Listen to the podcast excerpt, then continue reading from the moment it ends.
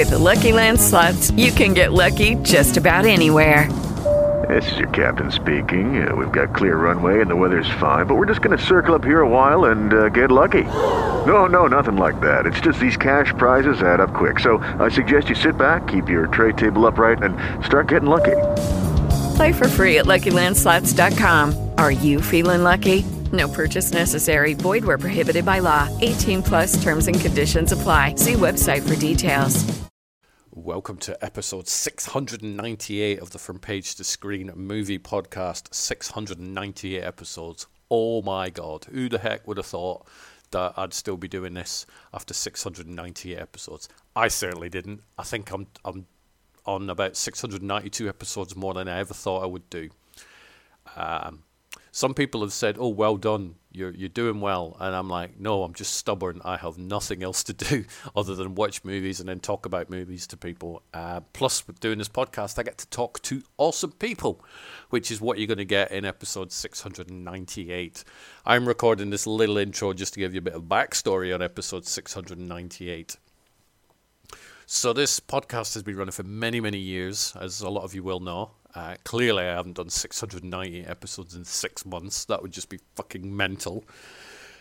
And so around 2014, I was living in Northampton, which is about an hour's travel from uh, north of London. And so being a little bit closer to London than I am now, now I'm currently about four hours north, and a damn sight more expensive train ticket if I chose to go to London. I was uh, able to do some more sort of press junkets and interviews and stuff. Now, one of the first ones I ever did, in fact, I think it was the first one I ever did, was with Mark Morris and Jake West. Now, they were putting together this second part of a Video Nasties documentary sort of series that they'd done. The second one being Video Nasty's Draconian Days, which was all about the Video Nasty world, uh, mainly in the UK so Draconian Days was a near 100 minute documentary. I wish it was longer, to be fair. And it covered the sort of VHS video nasty era from 1984 to 1999. So it was all the I Spit on Your Graves and Driller Killers and Evil Deads and Nightmare and the Damaged Brains and all this sort of stuff. Now, Jake West was the director of this documentary. And he and Mark Morris were putting it together and I was uh, given the chance to sit down with them and have a conversation with them. So it lasted, I think, I think like 20 minutes or something like that. I think it wasn't a lengthy one. Uh, I will possibly, I will try and dig out that conversation that I had with them. And if I am successful finding it, I will stick it on the end of this episode. But uh, it was many, many years ago, and it was originally uploaded. But unfortunately, not all podcasts uh, that I did are online due to a server issue many, many years ago at TalkShoe. Anyway, so I sat down face to face with Jake West and Mark Morris, and we had a good old chat. We're sort of we're all similar ages, and so we had a good old uh, memory lane trip about the era of video stores and video nasties and what it was like to walk around video shops as a kid. And you know, anybody who's listened to uh, some of the more recent podcasts I've done will hear me touching upon this video shop project that I do want to do at some point, and so uh, yeah, Jake West will fit into that somewhere. So this week uh, we're jumping back to 2023. Um, I had the chance to sit down with Jake West virtually and have a conversation about another project that he has completed. Now, just a bit of history about myself and Jake West. So, we had that conversation back in 2014 with myself, Jake, and Mark Morris. And then over the years, Jake and I would just bump into each other at various events. I think at the end of 2014, we bumped into each other at uh, the Allies premiere. Uh, Jake West was involved in that film production as well. So it's like, hey, Jake, how you doing? So we had a quick old chat. Fast forward a few years later, uh, Annette and I were at the Newcastle Film Festival, of hanging around with Abel Ferrara and Sean Pertwee and Craig Conway, and bing, there's Jake West. Jake West pops up. It's like, hey, Jake, how you doing? Blah, blah, blah. So we had a quick catch up then. Uh, Jake also hosted a wonderful Doomsday, the Neil Marshall Doomsday movie Q&A panel, I was very envious. I'm like, Jake, why are you stealing my hosting gigs? I host all interviews across the world. They're all mine. Bring them all to me.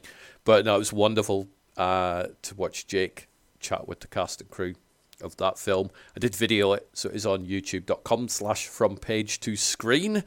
But you'll hear more about my YouTube endeavors on, on episode 699 of this podcast.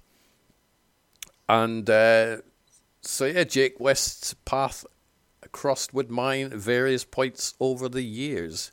And so it was really nice to actually be able to sit down again, the first time since 2014, and have a face to face conversation with Jake that was recorded. Now, Jake West has just completed uh, work on a documentary called Mancunian Man The Legendary Life of Cliff Twemlow. Now, if you're not familiar with Cliff's name, do not worry about it at all. I wasn't familiar with his name either, and that does come up in the conversation you're about to hear between myself and Jake West. If you are a fan of movies and certainly the VHS era and things that may be a little bit more obscure from the, the late 70s to the, the 80s, then I would highly recommend when you do get the chance, check out the documentary Mancunian Man, The Legendary Life of Cliff Twemlow.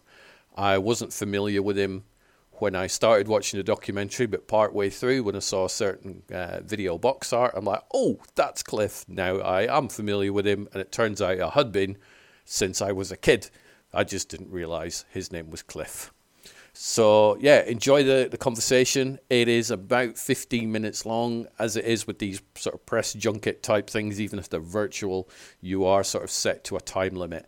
I really struggle on short time limits because uh, you know who knows how long this intro's even gone. This intro was originally planned to be about 30 seconds, 60 seconds, and I'm currently running about the seven minute mark. So you can imagine what it's like if I'm told, right, I've only got 15 minutes to sit down and speak with a wonderfully talented filmmaker like Jake West. Jake has done films like Doghouse and Razorblade Smile. He was part of the ABCs of Death. He's done the Video Nasties documentary, uh, as I'd mentioned he's done a lot. His filmography is pretty amazing. Um, and regarding ABCs of Death, it was the first one, and Jake did S is for Speed. So that's the one that Jake West did. Uh, so without any further introduction, I'm going to play the theme song to the podcast and then go straight into the conversation with Jake West. And then I'm going to go hunting for the very old conversation I had with himself and Mark Morris. So wish me luck. I hope I do find it for you because uh, I'm sure it's a treat. From, from page, to screen. To screen. Oh, yes, I, I, am genuinely. I mean, I've not rehearsed this at all. I just love speaking to Jake West. We have a habit. Of, we have a habit of bumping into each other at various events along the years. Um, but you were actually my first ever filmy person that I interviewed, which was yourself and Mark back when you were doing Draconian Days, the second volume. Wow. Amazing. you, were, you were my first, and now you're my most recent person I've spoken to. Oh, it's always um, to speak to you, Stuart, as well. Yes. I do at some point want to do a really long conversation with you at some point, yeah. but we can work that out at some point because you. Yeah, no, of course. Yeah. Well, just, you, just let us know when you want to do it, and we can figure brilliant. it out. No, no, just kidding. Um, so my question is, you, uh, why Cliff? Why Cliff to pick a subject on well, why not Cliff? Because, exactly, that's that's the perfect answer. Well, I, I, think, I, think, probably the reason why Cliff is because nobody else had done it, and it's a story that was begging to be told, but it's a story that most people weren't aware about. So when we were doing the video nasties, um, the the second one, Draconian Days, section the section three one, um, we found out obviously that you know GBH was one of those video nasty titles, and at the time we interviewed um, Chris um, CP Lee, who was who wrote the book, the the Lost World of Cliff Twemlow, and we were chatting all about him and Cliff, and he told us about all these other films that Cliff had done that we weren't even aware of. So you know, and if Mark Morris isn't aware of certain films, then you know that hardly anyone might not be. So um, at the time, CP sent a few bits over, but a lot of those films were really hard to find to get. So that was our kind of like first kind of primer into the fact that Cliff had done more stuff than just GBH. Um, but then, you know, fast forward to three years ago, David Gregory got in touch with me saying that they wanted to do a Cliff Twemlow documentary and release um, a bunch of his films in a, in a special kind of Severin style set, which is what we're working towards. Nice. And would I be interested in taking that on? So I did, and that started the this three year journey, and we're now at the the, the festival end of it, where we're screening it around the world and to to people, and we're just going on another UK leg of that. Um, you know, next week. and you've got you've got uh, the the Cultplex premiere on the twelfth in Manchester. Yes, it's, right, yeah. It, has got to be something special to show this documentary in Manchester as opposed to various other film festivals. Oh, of course, yeah. I mean, it's Cliff, it's Cliff's hometown, and we wanted to do something special for that. So Severin have hired Cultplex, and they're doing it as an event. And they've got we've got special guests coming along, and obviously it's going to be a, a fan, fantastic screening. And I'm sure I'm sure Cliff will hopefully be held as a returning hero, albeit he won't be there, but spiritually, you know, he was the, you know, the Orson Welles of, of Salford or Eccles, as uh, people used to say. So we hope he gets a hero's return. Um, that's the 12th of November. Apparently, there's only currently three tickets left on sale. And then it's sold out. So if anyone wants to go, they better get in quickly. Get on the Cultplex website and book them now. But they're going to be gone very, very shortly. I, am gonna I'm gonna make a confession. It will probably make me come across as a dumbass, but I'm okay. I don't mind ridiculing myself. I wasn't familiar with Cliff's name until I started seeing Mancunian Man popping up, and yeah, you know, across. Sure, not not at all. Pretty much everybody in the entire world is in the same boat as you were, because unless they know about GBH. I mean, did you had you ever heard of GBH? Well, well, uh, that that wasn't the confession. The fact that I wasn't familiar with Cliff's name. Oh, sorry, it, gets, it, gets, even better than that. I wasn't, familiar, I, I wasn't familiar with Cliff's name. Uh, I am familiar with your work. So you've done narrative films. You know, you've done Evil Aliens, and you've also done documentaries. So to sort of think that you would do one or the other is fine. So I don't, I don't class myself as a dumbass for not knowing that. But I was sitting watching Mancunian Man and Cliff comes across as just like this larger than life, crazy character who you think, is he a real person? Is he real? So I'm sitting actually watching the documentary going, is this like a spinal tap type thing? Because yeah, some well, of these yeah, things that they're doing is bonkers. It's, it's, funny. You're you're not the person, the first person to say that, but, but because because because nobody's ever heard of him, they're thinking, hold on, are they having us on? Is this made up? Yeah. But but if you look at if you look at I can't. One thing that I can't do is I can't recreate Manchester in the 1980s, and I can't no. recreate. Do you know what? You're talented enough that you probably yeah, could do, yeah, given yeah, given the budget. See, you can see that you can see that Cliff clearly gets older over a 13 year period.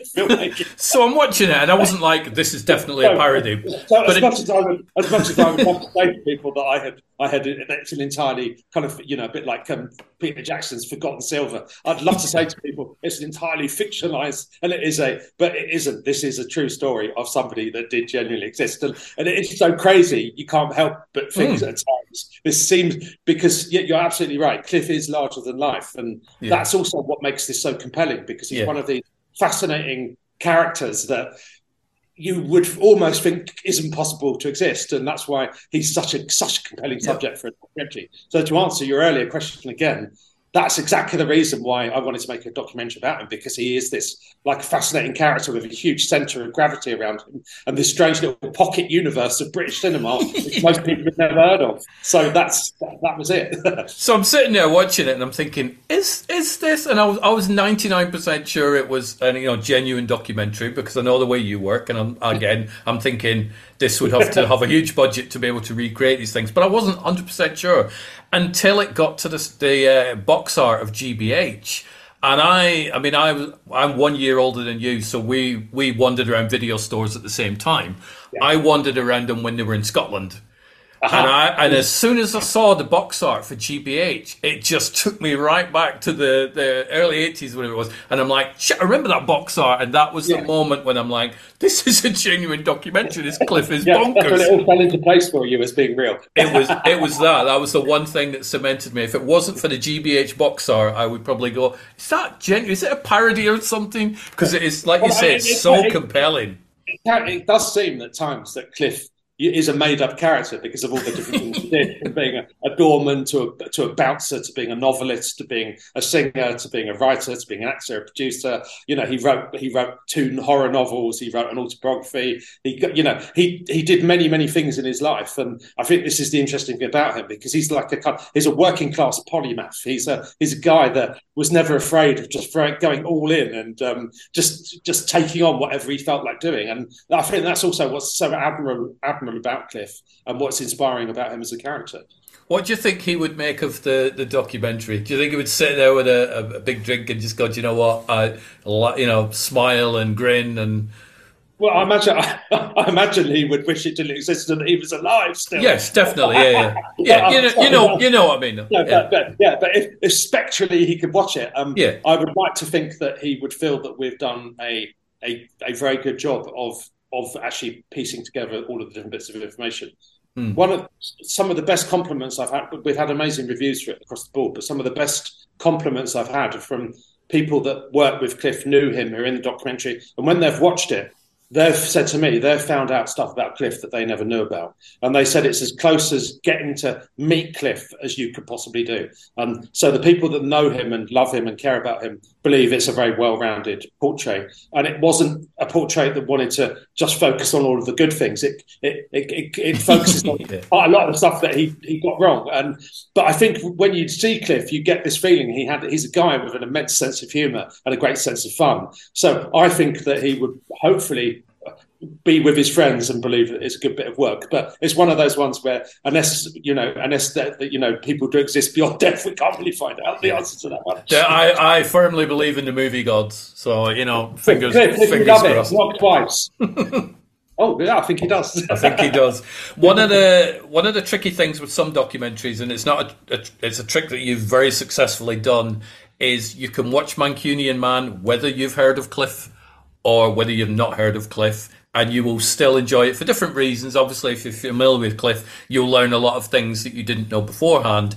If, like me, you were not familiar with him at all, you will still have a blast watching some of the crazy antics that, that goes on in this documentary and some oh, of the, yeah, I mean, the stories I, that are shared are just mind blowing. I mean, one of the other comments I've had from a lot of people is because obviously they don't know who Cliff is. So some of them, that's a kind of sort of puts them off from maybe thinking, oh, I want to watch it. Mm. The fact it's called Mancunian Man, it's about a Manchester filmmaker. Some people are a little bit put off by that. But when they've actually watched it, they've said, oh, all of the things that I was worried about, I didn't. Yeah. So, but because we're not dealing with somebody who is like a, a James Dean or a Jayne Mansfield or a Marilyn Monroe, people will happily watch a hundred documentaries about those people but the truth is that they already know the beats of those stories. So the fascinating thing about if they do watch Mancunian Man, they're going to find out something about British film that they had no idea existed. And I think that people just need to open up their adventurous souls and, and just throw themselves in sometimes and not yeah. not be so worried about stuff. In you know, they're they're going to find that they have more of an adventure sometimes by not knowing knowing the path. And I think that that's the thing about Cliff's work and his whole life was a bit like that. So I think that you know that's that's how I would encourage anyone who hasn't seen it. And if you're put off by a film because it's a bloke who's a Man- Manchester oh, film, don't be. I think they're wrong on that. I think they should give it a try. I think I think if anybody who's got an interest in like the earlier days of movie making and the whole VHS era and video, if you miss video stores and that whole yeah. let's oh, and also if you've got an interest in people who wake up one morning and go, do you know what? I want to make a movie. I'm going to try and make films and just watch the craziness of it all. Then Mancunian Man is yeah, definitely also, the way to go. Oh, also, as also as a cultural document as well. If you if if your if your only touchstone of of, the, of what you think the 80s was like is is watching stuff like Stranger Things or all of these retro 80s stuff. If you want to see what the UK or Manchester was really like in the 1980s. This is fascinating as well. You can see the fashions, you can see what the people look like, and it's very different to this more romanticized view of the 80s that's been peddled by you can kind of Hollywood and kind of everyone trying to recreate this Spielbergian 80s. Yeah. This was the way it's down and dirty and much funnier and more amusing than. than and there, and there is there is a lot of video footage that you've used in there of video stores back in the time, and I was just oh, yeah, you've got, you've got I was salivating over that stuff because it's like I used to. I used to wander around them, but and there's not so much footage of those. So it's like anytime they come up, I'm like, I'm scanning the box art and trying to, you know, trying to relight my memory lane sort of lamps and stuff. Oh, and yeah, it, yeah. It mean, definitely also- did that. Also, all of Cliff's films take place in those periods. So all of those clips, and often with films which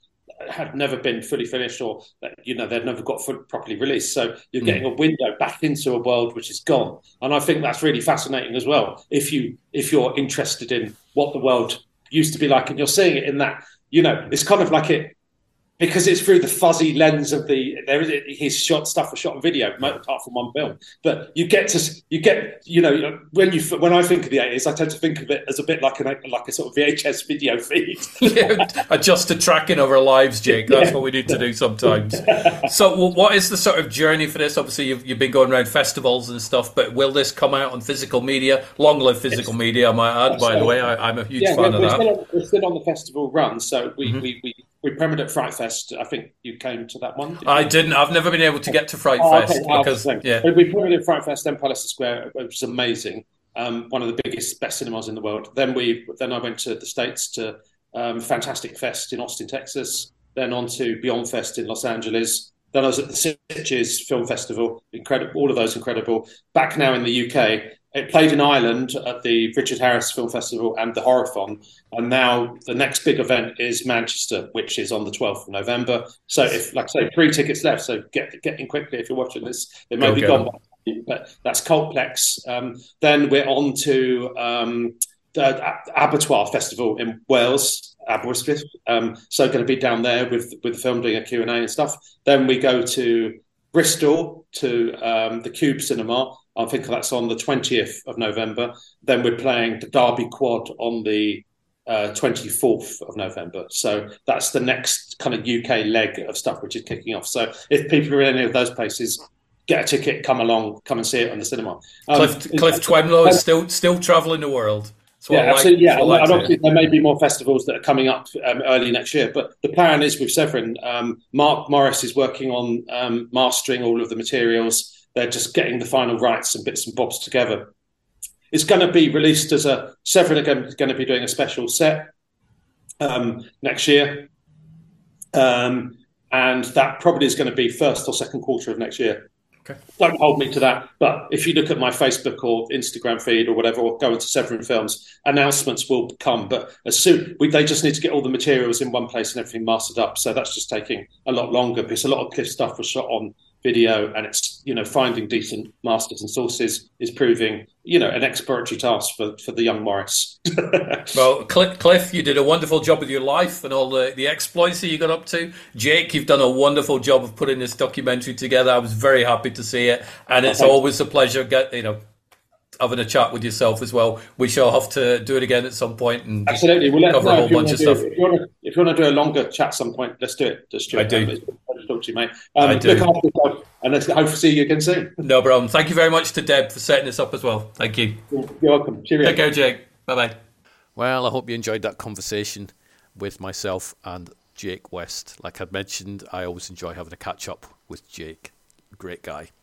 Uh, while you were listening to that, I did dig through the archives. There's a lot of archives of the From Page to Screen movie podcast, and I did find the conversation that I'd mentioned at the beginning of this episode featuring myself, Mark Morris, and Jake West. So I'm going to include that now for you. The only edits I've done was a very, very brief intro which mentions the fact that this episode or that episode was part of the From Page to Screen horror podcast. That podcast does not exist anymore, nor does the British movie podcast. They were all rolled into this one feed that you now listen to. It's always nice when I can go back to the archives and dig out an episode that has possibly been lost. I do believe that was one of the ones that was lost. Uh, there are currently 250 from page to screen episodes that are not online. Uh, this was due to a server farm issue or whatever by my hosting site way back when. Uh, so it is nice to be able to dig one out. But uh, I hope you enjoy it. I enjoyed having it. I'm going to enjoy re-listening to a extremely green around the gills, my you know me, as I uh, venture into my first ever press junket. But uh, spoiler, it went wonderfully well. Enjoy. The date was Monday, the 7th of July. I got up about 8 o'clock in the morning, got ready and jumped on a train about half nine ish. A little bit later than that. Actually, got on a bus at half nine, and uh, jumped on a train at ten to twelve. Took the just short of an hour trip to London and navigated some of the streets of London down to the uh, to Charing Cross. I was stood outside for maybe 20 minutes on the Palace Theatre, which is showing the commitments, and across the road was a nice little restaurant. I would try and pronounce what its name is, but I'd probably kill it and make myself sound like a bit of a mug. Um, in there, I had the pleasure of meeting uh, three people.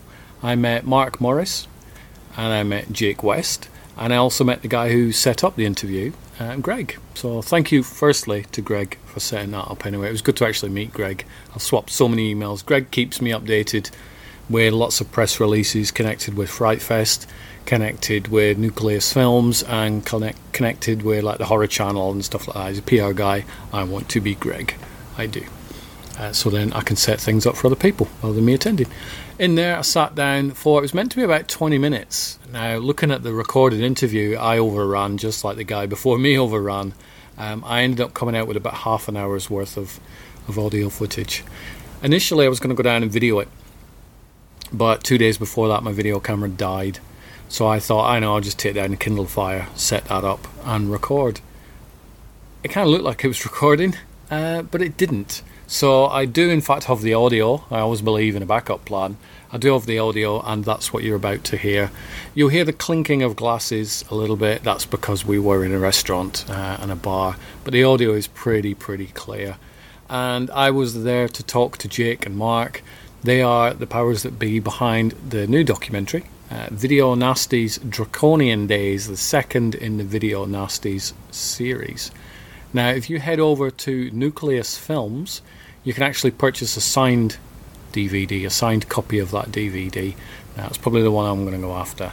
Um, if for any reason those signed copies have all gone, uh, obviously they are somewhat limited. But if they've all gone, you can still purchase the DVD from Nucleus Films.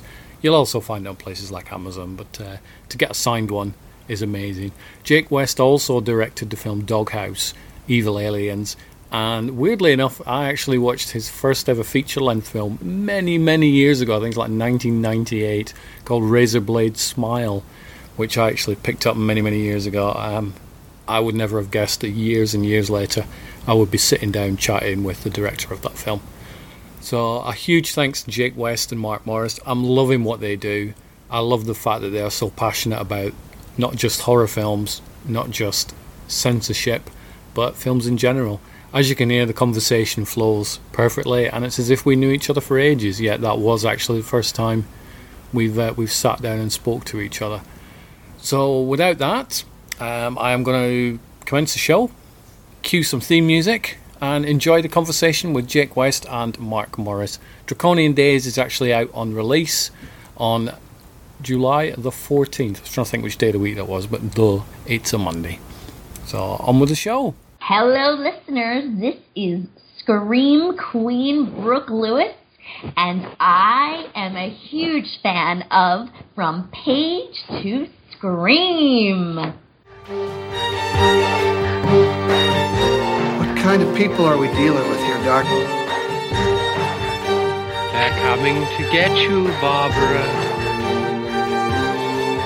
I want to go down the street to Mackenzie's house. I want you to tell them to call the police and tell them to send them over here.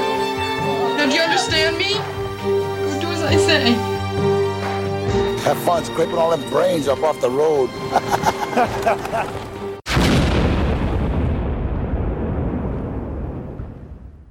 How's this work? I'm Stuart, by the way. We're friends Jake. on Facebook. Are you Stuart Sorry, I'm Stuart Bannerman. Hey, yes. good to meet you, mate. Stuart, I know you you've been very, uh, you've said some really great things. I really like your review. I will So, keep doing as well. Thank you very much. Hopefully, will that will. I assume you are a fan. You are a fan of what we're up to. I am. Um, I am. I wouldn't say I'm a die-hard horror fan, but I'm a die-hard movie fan. Um, that is recording as well, so I may just keep. There we go. Sure. Yeah, this will just run alongside it. So, and I was explaining to uh, to Greg that I was born in '71. Okay. Yep. So I was born in '69. So. And Don't ask me when I was born. But you were you were Later than us, 60s as well. There you go. Yes, a few years before us. Yeah. So we all remember going through it all. Yeah. Um, I sat and watched Draconian Days a couple of weeks ago, along with my partner who had never lived through the video nasty sort of era. I had, from my point of view, it was an awesome trip down memory lane. Of course, for her, it was From like her a, point a of view, it was like an educational yeah, thing. did- uh, was she like, my God, did that really happen? she was. She kept looking at me going, Yeah, really? Because it seems, like, yeah. because it seems like it's a joke when you didn't live through it. Because it, that's what's important about younger people knowing about this. I think. I mean, what's the feedback from people that didn't live through it? Have, have a lot of people Oh, said the- oh yeah, I mean the feedback from people who are the younger viewers have been, like I say, there's a lot of people who are, have been doing university degrees and stuff, and they've been citing it in their work. The first, the first documentary. So I've had quite a lot of feedback from. We get quite a lot of requests from Yeah, lots of people email me all the time and saying, "Can you answer this Yeah. question?" or "Thank you for producing this. Yeah. It's really helped Yeah, me with my so- project." Yeah, so from that point of view, there's been a huge, like, kind of positive upswing of people discovering this period of history, which has been kind of papered over a little bit, maybe by the mainstream media. So certainly, it's brought to light, hopefully, with a younger generation who didn't live through it, that this is something that they should know about. so you become like, I don't know, unofficial or official historians of Yeah. Well, it, seems, it seems sort of unofficial, but, but something like Martin Barker from the first one has become a bit of a cult hero amongst, uh, Yeah. and quite rightly so, because he stood up for it at a time when it was you were shot down by the media for even talking about this stuff. Yeah, because you want. I mean, horror fans generally. It, it's touched upon in the documentaries as well. Where if you go, I really love horror movies, people go, do you? Okay. Yeah, exactly. Well, back So well back in the back in those days when this was happening, if you were a horror fan, then people just thought you were weird. Do you see what I mean? Like, a, and you didn't have a voice beyond that because you didn't have social media. You didn't have the ability to actually put your view out unless you unless you were a journalist or a broadcasting. Really, you had the you had the run of what the media would report. And I think in the past that's why these moral panics kicked off so easily, because of course they would be outraged by these things, and then they would just do a hatchet job on, you know, horror horror filmmakers. The people that watch them, etc., were branded as weirdos. So What was the first trigger? Do you know for the first documentary? What made you guys think this, this is something? What, what was the Well, thing that actually happened. Um, we'd done Grindhouse Trailer Classics, and we were looking for another release. So we thought, how about Video Nasty trailers? It was like, great. Oh, to do some extras. So what we actually did, we asked Blue Underground if we could license their Video Nasty things, Banner Have you Sages seen videos. those videos? The David Gregory. But they said they were tied up with Anchor Bay, so no. So we thought, oh, bugger it, we'll just do our own one then. We didn't realise how much, you know, how, how much work it would be. we just started work on our first one. It was only just going to be a limit, a DVD extra, but then Fright Fest said, "Oh, we'd love to show it." Yeah, well, we, we originally were making it as an extra for the set, and then Yeah. but then we got kind of carried away with And then it. went It on became- and then it got became more and more. It It got became this sort expanded, yeah, massively. And then we got you know, Graham Bright involved and all sorts of other people. You know, and it just kept on. To begin, to begin with, I thought, hasn't you know, people probably know this story, but as we got more and more into it, we, we, we found more and more out. And then when we got to Martin Barker and he told us the story about the corruption, It's like when I It was called like- it him, was it was like- just really amazing Yeah. because it was like he'd been wanting to tell that story for like nearly 30 years. It, was all bottled up inside him, but he sat down, didn't he? He said, he said, I've got something. I, re- I want to. He said Yeah. before we started, I want to get some stuff off my chest Yeah. today. And he put all of his cuttings. Yeah, and it was like, brilliant. and when, and when, when, we, when he told his stories, we were just absolutely. We were like, look, wow. All, all of a sudden, I thought, God, this film is going to be a lot gonna be better than we thought. amazing, yeah. TV series? And he was so good on camera, and he was just so passionate, But- but and so also- upset about the way his family was treated at that time. He was But also hounded by the those, press. also those facts that, the, that it was corrupt though, Yeah, and the yeah. data had been actually falsified, and he was on camera saying that this isn't slander, this is true, this happened. For us, it was like you know, wow, this is a major revelation. This is what makes you realise, though, you re- cause he, because we were so much into the whole video nasties at the time, and you re- you saw what was being printed in the papers, and you knew it was absolute bollocks. So then you thought, well, hang on a minute, if they're talking bollocks about this, what what other else stuff do they yeah, print is yeah. absolute random bollocks? most of it, Yeah. And it just makes you realise you can't believe what you read in the press. I mean, as a, as a film fan, I saw all the news stories and I thought they're idiots, they're wrong. Yeah. Yeah. But even I didn't look and think they've got some sort of agenda behind, other than obviously get rid of every film that isn't a PG. Um, yeah, Well, I, I think, yeah. I mean, I think I learned to because of that. Uh, I learned to distrust the press, mainstream media, quite early, earlier on. You know, because Yeah. by the by the mid '90s, I wasn't interested in what the newspapers or the Yeah. news had to say about any of these things because it always felt that it was it was completely overreactionary. Yeah. Because the whole thing with the video nasties as well, that when you when you heard what the news the news was saying about it, and then you actually watch the films, it's like, hold on, It's not when they show all those Yeah, videos. yeah, it's like, Oh, the news reports. This is a fairly bland horror film. I it just goes about. through Or the a really news fun one, you know, not like a. So look at this depravity, and you're looking at the titles, and it's just ridiculous movies, and it's like 15 and 18 rated movies. There's nothing depraved Yeah, there. but, but of course, it was the titles that always always sounded. House of Whipcord. of course, yeah. That's right. And it's the old Mary Whitehouse thing where she doesn't watch the film, she just thinks, Yeah. They must be right because they told me that, so therefore Yeah. I'll jump on that bandwagon. But she probably would have been offended There's anyway. that, there's that Probably hilarious. have been. She hadn't seen anything anyway. There's that hilarious news report in the in the second documentary where the, the news the newscaster says, and these are some of the worst video nasties like known, and it cuts to some labels, and it is Yeah. the, it's the blood spattered bride and the House of Whipcord and so, and you think really these are the nastiest films. It's just so funny that don't know what they are. You yeah, know. they, of course the people reading these things have got no idea what these. Then you've films got all those detect, all those police captains saying what sort of people would deserve gratitude. You know, what person would get watch this? gratitude, How anyone can derive entertainment pleasure from watching this northern, film? northern working class Yeah, people. but then you know all those same people are the people probably tied up in these bloody pedo scandals going Exactly, on yeah. I mean, they're, they're all coming out now. Well, what's really what's really fascinating about this uh, the whole kind of the, the, the kind of paedophile Jimmy Savile stash politicians, hmm. is that it's always people in positions of authority and power. They're the ones who actually are the ones bending the rules, getting away with things. The normal normal people are just getting on with their lives, enjoying stuff. But it's these people who are have a sense of power over people. I don't know if your thing's still recording. It's Yeah, it should be. Yeah. Okay, just, just um, but you know what I mean. So it's it's always people in positions of power that abuse it, whereas mo- most people are fairly decent. You know, they're decent people, just getting on with their lives, and are just fans of things. I mean, do you think that the draconian days are over? I think I know what the answer is because Greg was mentioning something before. So, but do you think those days Well, well, are well, I- easier nowadays, or I, I, think, I, I think things have got better, but there's always things that we need to look out for. Still censorship going on. It's videos, the films are still cut for cinema, for cinema and Yeah. home videos. It's not as Still extreme now because the thing is, is, is that because with the internet, you can certainly see any of the films that you want to see now. That's not actually a problem. Getting hold of the material. Mm. I think it's more how how things are going to be regulated in the future. It's more the fact that we can learn from the past that, that you know there is there is a growing sense of censorship on the internet, control by the government, things like this, which are building slowly Sites in the back. blocked.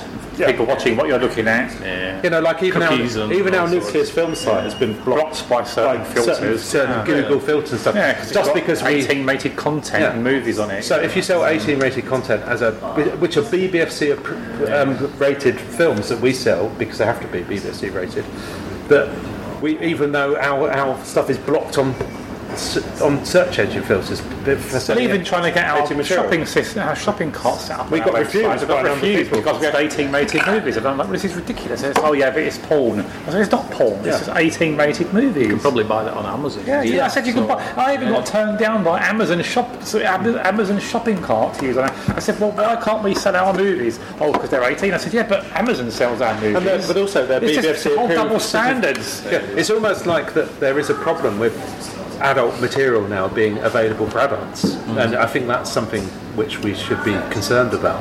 I think also, I mean, my previous job to, to this one, so to speak, was in uh, Asda retail. So I worked in the music and video desk for a couple of years, and th- there was a massive, probably still is a massive problem of parents coming up. Video games are worse. Movies not so much, but just Well, video Call of games have their own scare as Call well. of Duty for six-year-olds and Yeah. of War for I see that all the time in shops. yeah, I used to see it all the time. What do you want to the kid? Oh, I'll have that, that. And they just get them turned whatever they want. But I that's mean, in the- video stores, I used to refuse them because it was my own video store and I could do that. And so what if they they couldn't complain to anybody other than me? But, but, but the thing is, is when things have got out clear kind of age ratings on the box, video games have as well now. Um, it's up to the. I mean, if the, up the if, if the parent isn't aware of that, then that's just the, the fault of the parent. I mean, it's not going to destroy society. In the States, though, kids No. can game with their parents or guardians to see R-rated movies. Yeah, but to be honest, I mean, if a 12-year-old plays a 15 or 18 rated game, I don't think society's going to crumble. Personally, I, I, you know, I, I'm not.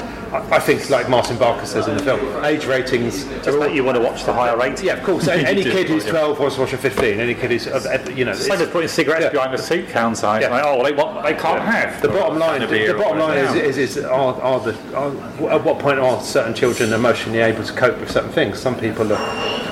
Some people grow up faster and you know, we were sneaking into 18 films when we were 15. I mean, my partner's daughter, she's 21, is the, the daughter, not my partner, and she can't watch The Exorcist because exactly, yeah, exactly, and there's yeah, I know exactly. Well, 15-year-olds that that's, a, that's a really good point because Yeah. actually there are there are, certain some people, people who, who just who just basically don't like. it. Look, if you don't like the horror genre, there's Don't no watch re- it. there's no way you're going to like watching Martyrs, for example. No one's forcing anyone And if anyone this. and if anyone forces that onto you, then that would probably be terrifying for you because it's too much. I mean, that that kind of horror would be too much if you're not if you're not somebody who likes horror films. Mm. But on the whole, you know, it's you, it's, you, you as a viewer can choose not to watch a thing without ra- railing against it be, for it to be banned, as far as I'm concerned. Does it get more trickier with the invention the invention of Netflix? Because kids can generally scroll. I think Doesn't that, well, I think any, any anything now where things are easy to get. I mean, kids are better at computers than Well, their they're on their parents. phones, iPads, Yeah, anyway. let's- They can watch whatever they want, can't they? They can go to YouTube and watch it. There's no Yeah, that's ratings right. on there, are there? Let's face it, a kid is going to have more control over the computer than their parents generally because they under, kids understand how computers You can work. watch Emanuelle in America on YouTube now. or Last House on Dead Street. It's all on YouTube. So many Illegally, censorship people have uploaded it without any rights, but it's on there. And you try and be the rights owner and get stuff removed, it's really difficult. But do- People upload, uploading out documentary, don't they? But I mean, I don't know what the, the thing is, is. Is the answer to censor everything and not have it available? I mean, just I because it's it's. educate the parents. I think Yeah. it's probably the best bet. But I think, it, yeah, but I think on the whole, there are a lot of parents who do care about what their Mm. children see. So it's not. I don't think it's a a massive problem in society. I think I think it was, was it Christopher Smith. I think on the documentary said, "I make films for the masses, That's right, not yeah. for the Not for the small 0.001% percentage of lunatics." And I people think yeah. that That are that's crazy. one of the best Yeah. lines in there. Exactly, but also all of, the, all of those lunatics as well have their, have have problems. It's not the films that give them the problems. The, the problems come from normally abusive upbringings from parents or, or they've been in foster homes or whatever. But I think that their problems are very deep-rooted psychological issues, which that, that it's not like one day they're fine, the next day they watch a film and they go and kill I'm going to somebody. kill somebody. I mean, I always, Yeah. whenever anybody says horror films corrupt somebody or porn corrupts somebody, I say, right, you tell me what DVDs or films Hitler watched. Yeah. Yeah. What did he watch? I think the idea that vi- the, the idea that violence is caused by art is, is, is the wrong way of looking at the world. You know, if you look at any war zone and all the atrocities that get created in that, if you arm people and give them guns and you give them power over people, terrible things will happen as a consequence of one person saying, right, I can now force you to do something. Hmm. Power is, is the thing that corrupts people, I think, more than anything else. Real life, Yeah, isn't it? real life, exactly. Something shocks Yeah, you. but look, but look at any look at any war zone where there's war atrocities committed. It's always because somebody has the ability to make somebody else do something. That's always what's terrifying. Films reflect that to some degree, you hmm. know, and obviously. Any transgressive film is going to make you feel uncomfortable watching it because it is not going to be comfortable to watch that subject matter. But I think you, as a viewer, it's your choice to if you want to watch that kind of stuff. Yeah, yeah. and uh, of course there are disturbed people who are going to c- commit terrible acts who will also have watched those kind of films. But they're going to But, do it. but, anyway. but I don't think that the that their personality have been shaped by movies. I'd be surprised if that was the case, and I don't think there's any empirical evidence of that ever being the case. And I think what what we were doing, showing in the in video nasty Draconian days, is when you have crimes like Child's Play being responsible for the Bulger killings and mm. Rambo being responsible for Michael Ryan, that's just not that's just not true. And the media using trying to use that and pretend that that is the case. I mean, I there's something very wrong with that. I was working in the video stores and system around the, the Child's Play 3 time. And I remember I was on on uh, shift that day. My boss phoned me up. He said, "Right, I want you to do do me a favour." I'm like, "What?"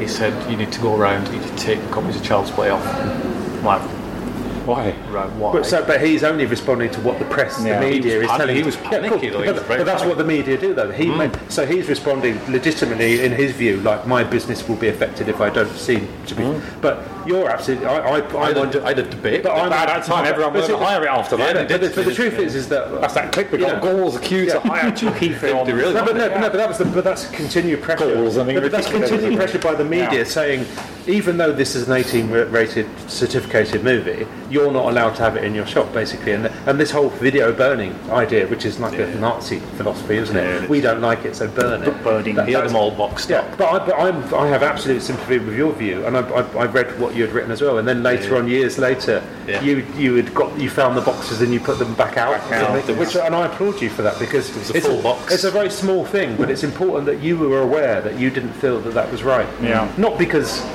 at the end of the day, that the truth is is that that film didn't cause that. No. It, it You was know the- it was didn't. You know the judge was talking bollocks, Basically, it was the media. The, the media. No, the yeah. media was forcing people into that situation. So your boss, I have sympathy with your boss as well because Mm. in the in the end, he's thinking, oh my god, if if this film was, he was probably misled by the media and he Yeah, didn't he didn't it. look into it enough. And the fact if you don't question things, then you, you end up in the situation of blindly just bu- Yeah. burning shit or, or taking it off the shelves and boxing it up. And then, Mark, as you said, loads of people in the days after all the Child's Play saying, Have you got that, uh, Yeah. got that Child's Play? No, we haven't got it. Why not? And I, it pained me to say, because it's been removed from the shop. I mean, it wasn't banned though. No. It's just been Yeah, taken no, off. But that ban was, Yeah. but that ban was the, the, the newspapers banned it effectively. Even- It wasn't legally banned, but the, the newspapers campaigned. They Yeah. even there's even that great cutting where it says banned on Yeah, the. but it was never banned, you know. I mean, Yeah. loads of shops kept it on the shelf. Yeah, no, but in, a, in a, but in a sense, what is a ban? If, if people do respond to,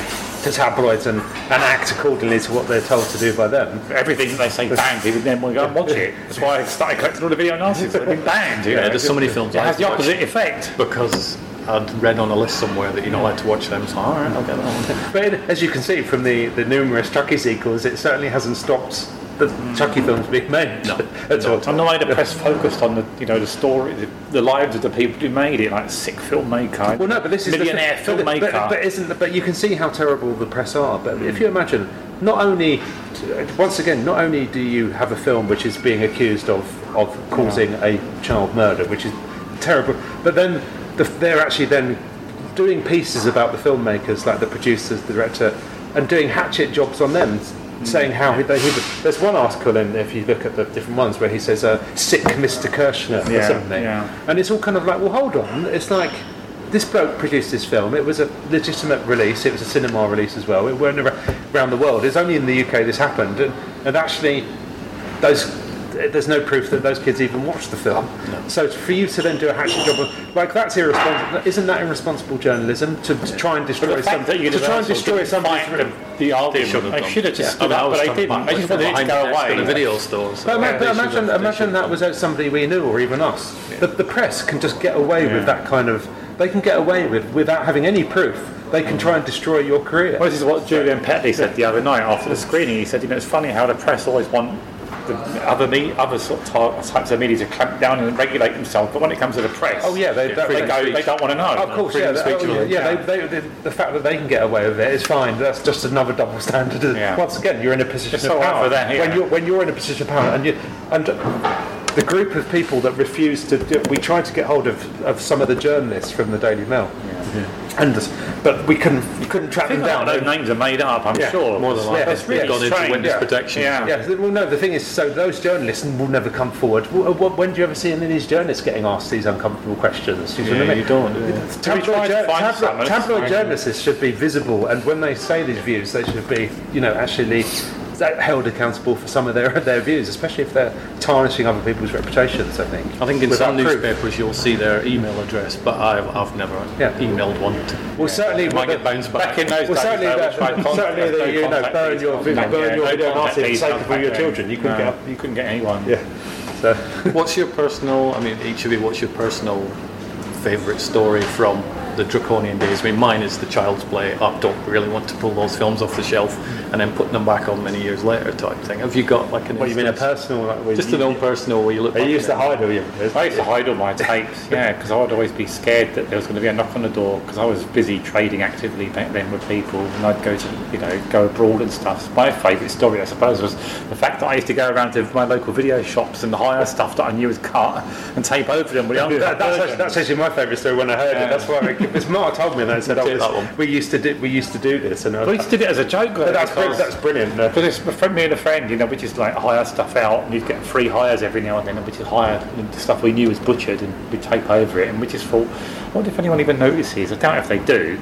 You know, it's just so, you know. But- but somebody would have Somebody that. might have done. Somebody, yeah. somebody tell a friend, and then Yeah. next thing that Yeah. video show would make a fortune. Yeah. Yeah. Or next thing they would watch it again and go, "Hold on." I let's a bit worried, thinking, you know, the shop getting a complaint or somewhere along this line of rental, someone's taken over the uncut version. Who could it have been? Yeah. Could be anybody. though. Could be. Anybody I think I think the great thing about Draconian Days as well is is that there's so many great stories in there. Like all of the people, like I loved like all of the smuggling stories that went on back at the time because everyone would go to Amsterdam. But everyone had this feeling of all of a sudden this real kind of moment when they were at customs, which he tried to recreate in the documentary. That, that, that customs, feeling, feeling kind of sweaty and all. Express. Yeah, yeah, exactly. That's one time with a bag full of like I had horror, banned horrors and porn, and I was walking through trying to act really inc- inconspicuous, and like I had this like steel cap on my heel, and I just slipped and went arse over a tit, right in front of all the customs officials. Because he was like, "Well done, Mark," but they said after we got up and walked, they thought, "Oh, they probably can't have anything." But when I was a teenager, when I lived at home and I used to order these tapes, so I'd have them on my shelf. And yeah, my, my, my, fortunately, my parents were very liberal, so I didn't have a problem with my parents. But it was still like you had this sort of slightly. A couple of tapes on your shelf were a bit kind of radioactive because you think I'm not supposed to have these. It, it was just that you, you did get a buzz from the feeling of things being forbidden, and I think once again Chris Smith says that thing at the end is that, in a sense, watching video nasties back in the days when they were illegal did give us a kind of buzz and a thrill, which you can't recreate that for people who'd.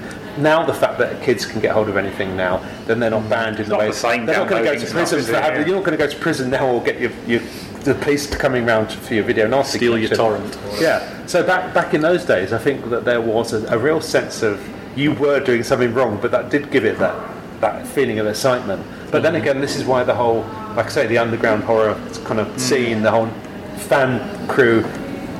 With the, you know, there's all these friendships which were made because of that, and all of the people writing books or making films. Was that footage of us at Watford Yeah, exactly. Fair, you know? Yeah, which is hilarious. When was that? Back in the 90s, mid 90s? About 93, that was, yeah. But just, just stuff you didn't realise at the time that it was going to have an impact on your life later on. Like in the sense, all the things we do now have often been shaped by, by our love of those movies. Yeah, because mine, of that mine period. of I do what Yeah, I do now yeah. because I've progressed. From So in a kind of perverse way, there is also there's a, a weird thing where I'm kind of thankful that it happened because it shaped us. But obviously, we I wouldn't choose it to happen. We If wouldn't given be the doing choice. Bring it on again. I'm pretty sure I would be doing what say I was no. doing now if it wasn't for the whole video nasty scare, because I would have got into collecting the movies, I'm sure. But think of how, all- think of all the people we know. Though. know, we all know them through collecting and trading and, and sort of stuff. It's Yeah, but people say, you know, but like the Fright Fest guys, you know, because they, you know, we knew Paul McEvoy at the cinema store, and I used to know him he was selling stuff on the stall at fairs before he even had the shops. you know, so, so all of the people, yeah, and all the different writers that we know and Yeah. the filmmakers, it all come from the same kind of. We all were born in the, the kind of fire of the video nasties, which was an interesting time just because we grew up in that period. And, It was an interesting. yeah, you know, and in the sense with the documentaries, we there is a obviously there is some kind of nostalgic element to that as well. And if you're a mm. certain age, you're going to get a, a sense of mm. nostalgia from it. Yeah. But we didn't want the nostalgia to overshadow the importance of of the what happened in terms of things that you have to be careful about if they do start happening again, if these things start getting banned. Mm. So there was an important message, and we didn't want that just to have rose tinted glass, glasses on where it became, oh, do you remember when video boxes are this size, all this kind of stuff. I mean, So- it, it works perfectly on both levels. Like I say, my partner wasn't aware of half of it. She really, really enjoyed the documentary. I was aware of the majority of it. I really, really enjoyed the documentary. Um, the co-host on my horror podcast, I was talking to him last night, and uh, he's, he's got a quick question for you as well. He really, he really, really enjoyed it. Oh, well, he remembers some of it. He basically says, uh, "Can you do Evil Aliens 2 or, or, or Doghouse 2? Um, because he's not a massive Danny Dyer fan. I am, but he's not. He said that is his favourite Danny Dyer Oh, film ever, fantastic. so he wants Oh, to with. Doghouse people again. Well, we did have a, we did have some ideas for a doghouse too. It was, it was called Cat House. It was going to be Nice. the, it was, it was going to be the opposite. It was going to be the, the virus mutates and then then it's the men that get affected and the women have to fight. So Nice. that was that was the plan. But you know, I, I don't think that anyone. I don't think the film the film did okay, but I don't think it made enough money for anyone to want to want to do a sequel. Unfortunately. Fools. So, but if somebody wants to finance it, Well, there there is an go. idea. I'll put, I'll put some tweets out. Will anybody want to watch a Doghouse 2? Yeah. I know somebody's got yeah. Evil, Evil Aliens too. I mean, once again, at the time, I pretty thought it would have been fun, but I, don't, I think now that to, I, I, I think when I did that film, that was my kind of love letter to splatter movies, Yeah. and I, I made that when I was kind of a bit younger. So to do that kind of film, to go back and do that kind of film now is, is to get yourself into a mindset that is kind of almost. I need to be a younger filmmaker to do that. To be that irresponsible. Just make it, get it banned. Yeah, yeah. so well, that wasn't bad. But it was great fun. Jackson and maybe a bit But- ways. so No, what's- make it, you wanna get it banned, Well, yeah. What's great? I mean, it's, I made that film because I loved all those kind of films. It's Yeah. kind of like you know, so it's done with real love. But I don't know if I could do a second one because it would be reheating the same love. Do you know what I mean? Yeah. But um, but it's great that people want sequels. It's always very flattering. That And then you're like, I want to do something original. yeah. Well, the thing that's the thing. As a filmmaker, you always think, oh, but you know, something like with Doghouse, like Cat House could work because it had it was the opposite idea. Because originally we had to choose to go one way or the other with the whole viral infection thing. Is it men or is it women? So we we could actually we. We thought, well, if we did a sequel, we could have our cake and eat it because we could then then show it from the opposite perspective, which would be quite a nice kind of like sort of they would work quite well as two pieces then. It will be very happy to. Yeah, hear one would be the male version, one would be the female version, so you get to explore the different sexual politics of each gender group. And what are you working on at the minute for you guys? are you just Uh, Well, we'll- tail, we'll tail get- ending we'll- off the we'll get- Napoleon yeah. and then. I mean, I- I've got I've. I've got some film projects which I'm trying to get off the ground. It's actually Spitfire is the film I'm trying to do next, which is actually a script from Dan Schaufer who wrote Doghouse. Oh, okay. But it's, it's actually more of a kind of crime caper thing than not a horror thing. So we'll see. We're just trying to get the money together.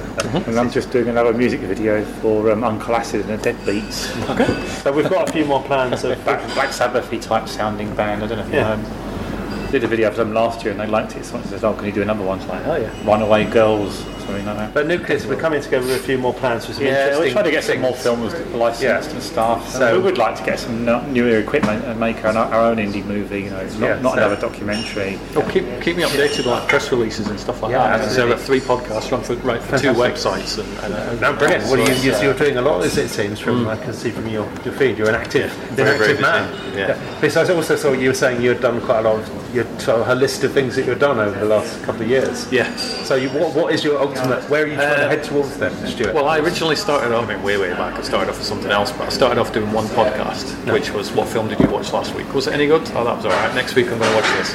Then I realised I didn't watch that many British films, so I thought I'll start up a British podcast. And that snowballed, where I met Dominic Burns through that. Oh, Dom's great. whole host yeah. of- of oh, I just did some second unit on Dominic Allies. Burns film Allies. Yeah, which he's a lovely chap. I'm seeing him on Saturday. Oh, he's a We have got another he's project in fantastic bloke. He's such a lovely man. He's We amazing. do have a British films project in the works that we don't really want to talk about too much yet. do But we? we'll see. We'll, we'll let you See know. where it goes. time. We've got a few things which fans of the video nasties are going to enjoy. Yeah.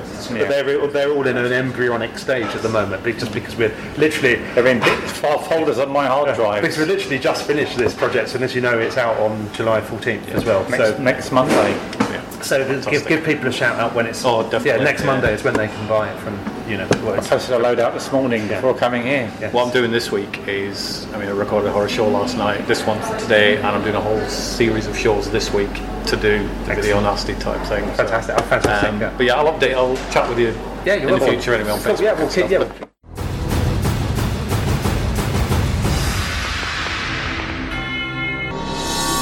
To protect society from the extremes of the video makers, new laws came into being. The Video Recordings Act came into effect on the 1st of September 1985. Now, this was headed up by a very interesting person at the time. It was James Ferman. We set a standard for society which people appreciate. It's controversial, obviously. You would have horror movies that, with gaping holes. We are the most conservative censorship body of any of the major Western countries. We are the only moment, country David, in the I must Western stop you there, world 'cause we're that has this this later. draconian censorship, and it's a disgrace to this country, and it should have been changed years ago. I would like to talk about censorship at length later. Start tonight with the finger that points at videos like this. Did it and other video nasties play a part in the killing of little James Bulger?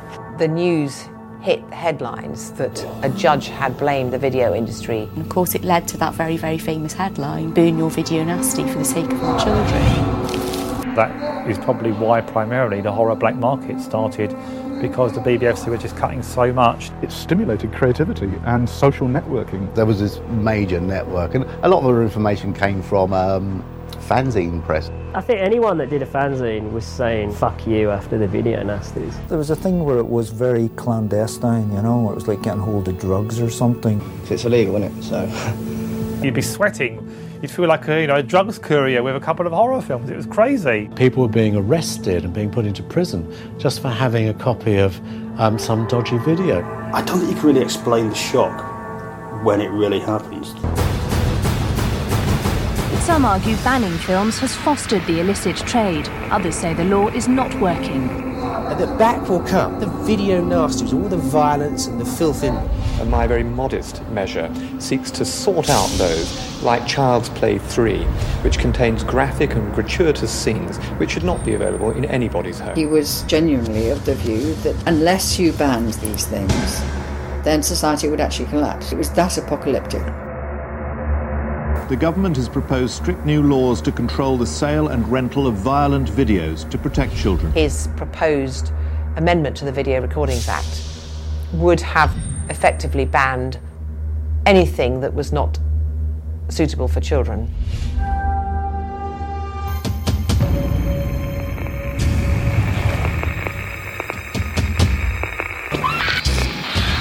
Well, this will have to be cut.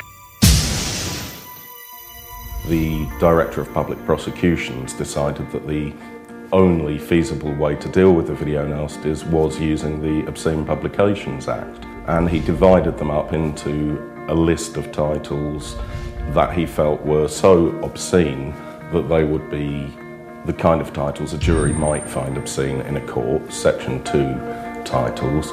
But also, he had another secondary list of titles where he was perhaps not confident that a jury would find against them. And so those titles he added to a second list of uh, so called Section 3 videos. But that would mean that that film always had this tarnished image and this sort of aura around it of being unacceptable. But that's where the beauty ends and the nightmare begins. They'll scare the living daylights out of you. You'll run from the theater in fright. It'll put you into deep shock. To avoid moral panic, keep repeating. They, were, only movies. They, were, only movies.